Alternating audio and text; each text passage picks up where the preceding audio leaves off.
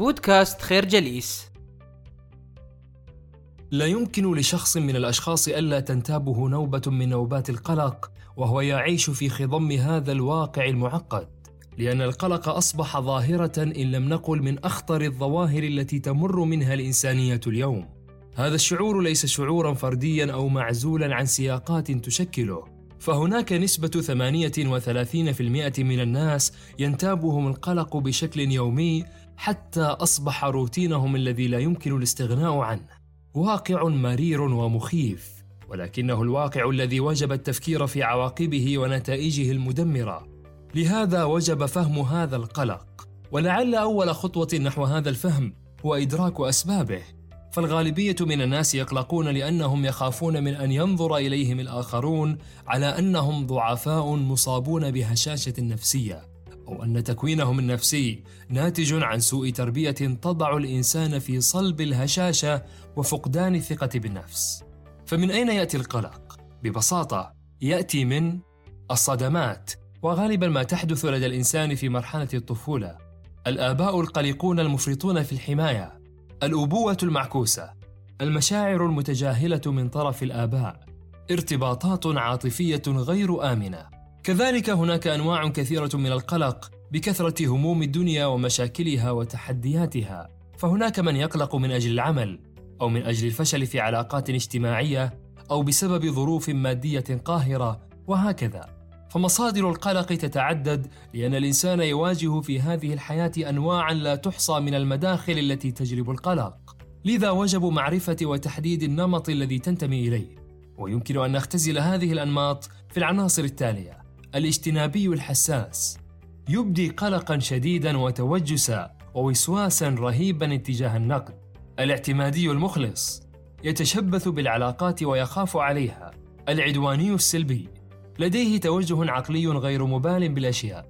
الوسواسي القهري يتميز بشدة العمل والإنتاجية.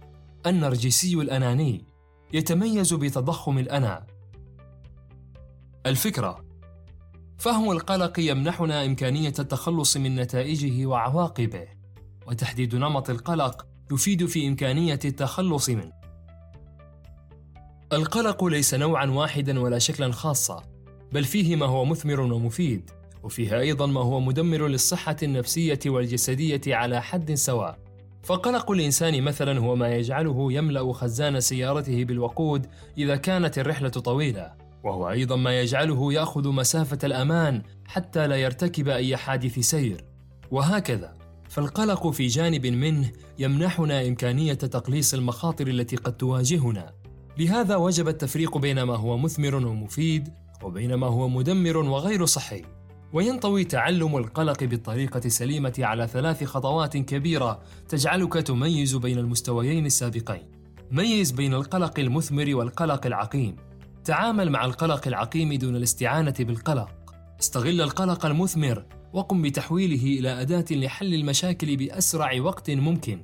كذلك حينما تسيطر على الإنسان هواجس القلق المزمن، يظن بأن القلق الملازم له هو من يحميه أو يجعله في مأمن من المخاطر خاصة إذا كان لا يميز كما قلنا سابقا بين القلق المثمر والقلق العقيم هي حالة نفسية تنتاب المرأة وهو في حالة من القلق الدائم من الأشياء التي تصادفه أو الأشياء التي يمكن أن تواجهه مستقبلا دون أن يعرف كيفية التخلص من هذه الدوامة النفسية الجارفة وهنا لا بد من معرفة طريقة تساعدك وأنت تراودك فكرة القلق على معرفة الواقع وإمكانية تغييره دون السقوط في شراك القلق المزمن.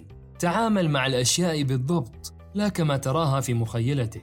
حدد الأشياء التي تقدرها وتريدها بالضبط. تقبل الواقع كما هو. حالات القلق هي مجرد أفكار تصنعها أنت عن الأشياء. الفكرة يجب التمييز بين القلق المثمر والقلق المدمر والقلق هو مجرد أفكارك عن الأشياء لذا وجب تغيير هذه الأفكار يحتاج الإنسان المصاب بنوبات القلق المزمن إلى تحديات تخرجه من الحالة النفسية الرهيبة التي يمر منها بشكل يومي. وهذا تحد لا يرتبط فقط بالمجهود البدني كما يظن الكثيرون بل بتحدي الأفكار المنتجة لهذا القلق. فهذا الأخير هو نتيجة لنمط تفكير يفرز لنا هذا الشكل من السلوك الإنساني غير المتوازن على الإطلاق. ولكي يخرج الإنسان من هذا النفق وجب عليه أن يتحدى تفكيره المشوب بالقلق بالاعتماد على الخطوات التالية. راقب حالات القلق التي تنتابك. سجل قلقك وحدد مواطنه. خصص وقتا للقلق. تعرف على التشويشات في تفكيرك. وحينما تحدد نمط القلق الذي تنتمي إليه تغدو كل الأشياء ميسرة أمامك للتعامل معها بشكل آخر أكثر فعالية وإيجابية. فنمط القلق مهم من الناحية المنهجية للتعرف على أسباب القلق في انتظار البحث عن الوسيلة الفعالة لتجاوزها. وهنا تكمن ضرورة هذا التحديد وهذا التعريف. فالقلق في نهاية المطاف سلوك ناتج عن فكرة أو أفكار ينتجها الإنسان أو ينشأ عليها بفعل القهرية الاجتماعية أو الأسرية. لذا وجب التعامل معها بشكل أفضل يخرج بالإنسان من حدود إدمان القلق. فالأفكار ليست قدرا لا يمكن تجاوزه بحال بل على العكس من ذلك المعتقدات والأفكار تصبح مسلمة حينما لا تتعرض للنقد والرغبة في التغيير. وكي نخرج من هذا التهديد الأعمق التي تضعنا فيه أفكارنا ونمط رؤيتنا للأشياء لابد من تغيير هذه النظرة السلبية وذلك بالنظر إلى المواقف والأشياء من منظور أساسي وإيجابي. فإذا كنت ترى نفسك ناقصا في شيء فاعتقد وفكر أنك بارع فيه. وإذا كنت تحس بالدونية تجاه الآخرين فتخيل بأن آراءهم لا تلزمك في شيء. وهكذا يمكنك التخلص من قبضتهم وسلطتهم وسطوتهم على نفسيتك. الفكرة التخلص من القلق يبدأ بتحدي الأفكار المنتجة له والتفكير الإيجابي منقذ من ورطة القلق المزمن. في عالم اليوم كل شيء يبدو متسارعا نظرا للقوة القاهرة التي تفرضها التكنولوجيا ومواقع التواصل حتى أصبح الإحساس بالوقت والزمن شبه منعدم. هذا الإحساس نتقاسمه جميعا بشكل يومي وهو ناتج بالأساس على طبيعة الحياة المعاصرة المضغوطة بشتى أنواع التحديات والمكاره. خطورة هذا الشعور وهذا الإحساس أنه يولد عددا لا متناهيا من الأحاسيس بالقلق والحزن بالرغم من أن الوقت مرتبط بما نقوم به وما سنقوم به من الأعمال قد تقول أن الوقت غير كاف بالنسبة إليك لكنك لا تسأل نفسك إن كان هنالك في الأصل مجموعة من الأعمال التي برمجتها دفعة واحدة هي من تسبب لك هذا الشعور. هنالك ضغط كبير يضع الإنسان نفسه فيه، وهو ما يولد لديه الإحساس بالقلق والحزن. لذا لا بد من التحكم في الوقت وجعله تحت سيطرتك عبر اتباع الخطوات التالية.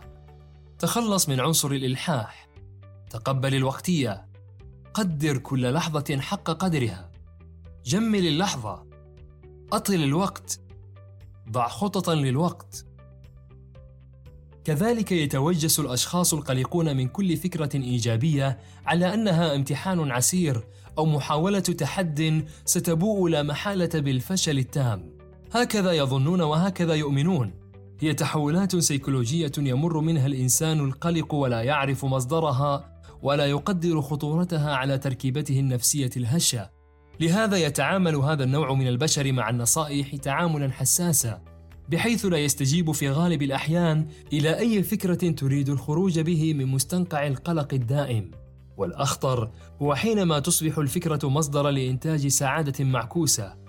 أي حينما تفرز له سعادة مقلوبة بتعذيب الذات وجلدها والإحساس بدونيتها وهامشيتها فمن الأساليب غير المجدية في التعامل مع القلق التماس الطمأنة من الآخرين، محاولة وقف تدفق أفكارك، تجنب المشقة، تخدير الأحاسيس عن طريق تناول المخدرات، الإفراط في الإعداد، ممارسة سلوكات الأمان، محاولة ترك انطباع رائع، التماس اليقين.